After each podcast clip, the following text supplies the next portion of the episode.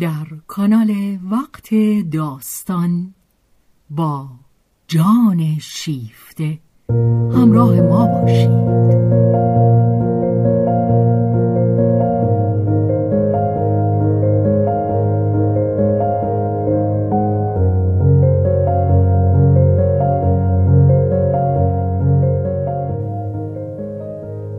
اثری از رومن رولان.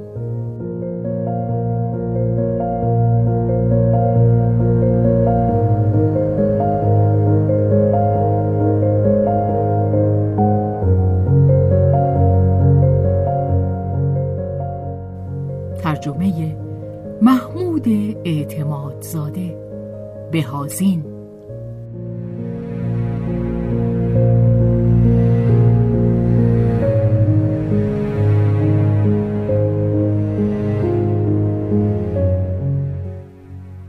به روایت شهرزاد فتوحی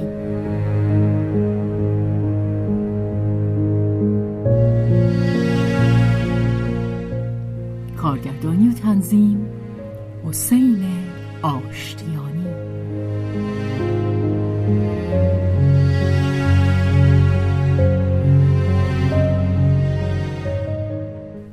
تابستان. بخش دوم.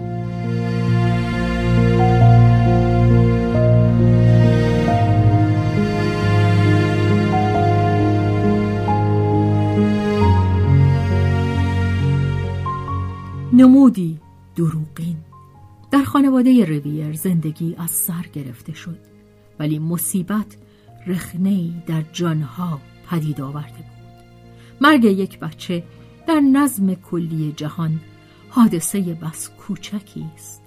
مرگ از همه سو ما را احاطه کرده است و نمی باید مایه تعجبمان شود. همین که آدمی نگریستن آغاز می کند مرگ را در کار می بیند و بدان خوگیر می شود می پندارد که خوگیر می شود آدمی می داند که مرگ روزی خواهد آمد و در خانهاش دست به کار خواهد شد و درد و اندوه آن را پیش بینی می کند ولی آنچه هست خیلی بیش از درد و اندوه است. بگذار هر کسی از خود پرسش کند. کمند کسانی که معترف نباشند چه انقلابی یک حادثه مرگ در سراسر زندگیشان پدید آورده است. مبدع تاریخ عوض می شود. پیش از مرگ پس از مرگ. یکی در می گذرد. سراسر زندگی از آن آسیب می بیند. همه قلمرو موجودات که دیروز قلمرو روز بود و امروز قلمرو سایه. خدایا اگر این سنگ کوچک فقط همین یک سنگ از تاق بیفتد همه تاق فرو می ریزد هیچ از اندازه بیرون است. اگر این من کوچک هیچ نیست. هیچ منی هیچ نیست. اگر آنچه من دوست دارم هیچ نیست. خود من که دوست دارم هیچ نیستم. زیرا من اگر هستم جز به سبب آن چیزی که دوست دارم نیست. ناگهان غیر واقعی بودن هرچه نفس می کشد ظاهر شده است. و همه بدان آگهی میابند اما نه به یکسان. هر کسی با اندامهای خود قرایس یا هوش از روبرو با نگاه مستقیم یا گریزان با چشمانی که از گوشه مینگرد. بر درخت خانواده که شاخه کوچک اودت از آن شکسته بود شاخه های دیگر به رشد خود ادامه دادند. ولی دست کم از چهار تا سه تاشان در بالندگی خود دچار دگرگونی شدند. آنکه از همه کمتر آسیب دید پدر بود. روزی که اودت را به خاک می سپردند اندوه و سوگ او دل را به درد می آورد. از گلو و از دو پهلو مانند اسبی که از پا افتاده باشد لح لح می‌زد. ولی پس از پانزده روز بار دیگر داد و ستد و الزامات زندگی جسمانیش او را در خود فرو گرفت. کار کرد دو چندان خورد به سفر رفت از یاد برد. از آن دو زن به نظر می رسید که مادر حقیقی آنت بوده است. تسکین نمیپذیرفت. به تدریج که رد پای دخترک محو می‌شد ماتمش هدت بیشتری میافت اودت برایش همچون فرزندی بود که خود انتخاب کرده باشد. بچه ای آفریده نه از گوشت و خون او بلکه از نیازش به محبت. بچه ای بیشتر از آن او تا سیلوی بیشتر او تا پسرش آنت خود را متهم می داشت که دخترک را به اندازه کافی دوست نداشته است و نوازش هایی را که آن قلب کوچک حریس از آن سیری نمی شناخت با چانه زدن به او ارزانی داشته است و در دل یقین می کرد که فقط خود اوست که خاطره دخترک را حفظ می کند و دیگران بدان خیانت می ورزند. سلوی اکنون نشاط شگرفی از خود نشان می‌داد. پرکار و پر جنب و جوش. بلند حرف می‌زد. پرگوییش خسته کننده بود. اصطلاحاتی بس خنده آور و بیپرده داشت که کارگرانش از آن قاه قاه به خنده میافتادند و گاه که مارک آنجا بود و می‌توانست چیزی از آن فرو دهد زیر جولی کیف ها می‌کرد. مارک نیز سر به هوا می‌شد کمتر کار می‌کرد پرسه می‌زد فضول بود و در پی فرصت میگشت که کار نکند و وقت را به خنده بگذراند. دستگاه بدنش بدین گونه در برابر وحشت درونی از خود دفاع می‌کرد. چه کسی در بیرون از آن خبر دارد؟ مردم نسبت به هم نفوذ ناپذیرند به هم بی تفاوت می نمایند. دلشان می خواهد که راز خود را با دیگران در میان نهند و نمی توانند. در زمینه درد و رنج هیچ همبستگی ممکن نیست.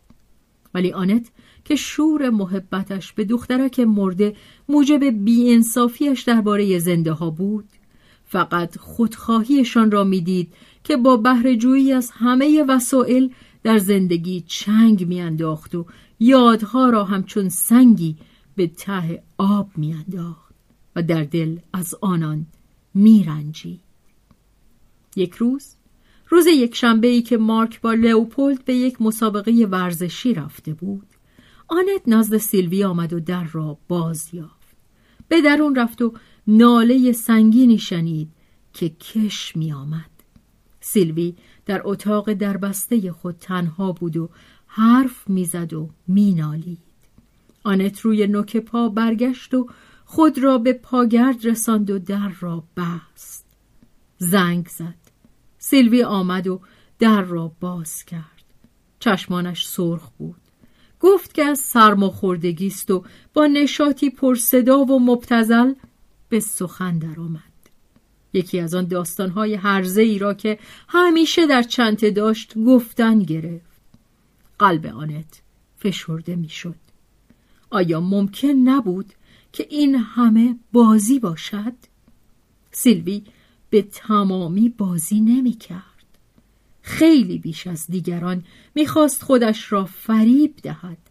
یک نومیدی ذاتی بی روزن بی در رو او را به تحقیر ریشخندآمیز زندگی کشانده بود. اگر او نمی‌خواست که از پا بیفتد چاره جز آن نداشت که فراموش کند و صورتک بیغمی کانهی بر خود تعبیه کند که سرانجام جایگزین خطوط چهره واقعیش بشود. آری همه هیچ است. هیچ است. هیچ چیز به زحمتش نمیارزد. درست کاری شرف. همه دروغ است و بازی. هیچ چیز را به جد نباید گرفت. به ریش زندگی باید خندید. باید از آن لذت برد. تنها چیزی که میماند کار است. زیرا که کار نیاز است و نمی‌توان از آن چشم پوشید. اما در زیر این ویرانه ها بسی چیزهای دیگر باقی مانده بود. در سلوی غریزه محکمتر از اندیشه بود و در همان هنگام که او همه چیز را به دور میریخت آنت و پسر آنت در پوست تنش جایگیر بودند. هر سه با هم یکی بیش نبودند. ولی این محبت غریزی که تقریبا هم مادی بود مانع احساسات بدخواهانه نمی‌شد. سیلوی که بر خود مهربان نبود بر آنت هم نبود. درباره خواهرش رفتاری تعرض پیشه و ریشخندآمیز داشت. سرشت جدی و اندوه کم سخن آنت که آکنده به یادها بود همچون سرزنشی خاموش او را برمی به راستی هم در آنت سرزنش بود. او آنقدر سر نیکوکاری نداشت که سیلوی را از آن معاف بدارد. خود به خوبی می‌دید که سیلوی مانند شکاری که از سگ بگریزد از اندوه گریزان است و دلش بر او میسوخت. دلش بر بیچارگی سرشت انسانی میسوخت. اما در همان حال تحقیرش می‌کرد که به بهای پرارجترین گنجهای خود در پی نجات خیش است و پیوسته آماده است که به مقدسترین عواطف خود خیانت ورزد تا از تعاقب بیرحمانه اندوه در امان باشد و جگرش از آن سوراخ می‌شد. زیرا آنت این دعوت زندگی با زبونی را در خود نیز میشنید و سرکوبش می‌کرد. از این رو آنت در ماههایی که از پس مصیبت بر او گذشت یک انضباط شدید قلبی یک سختگیری اخلاقی بدبینانه و نخوتآمیز بر خود تحمیل می کرد که محبت زخم خوردهش را پوشیده می داشت.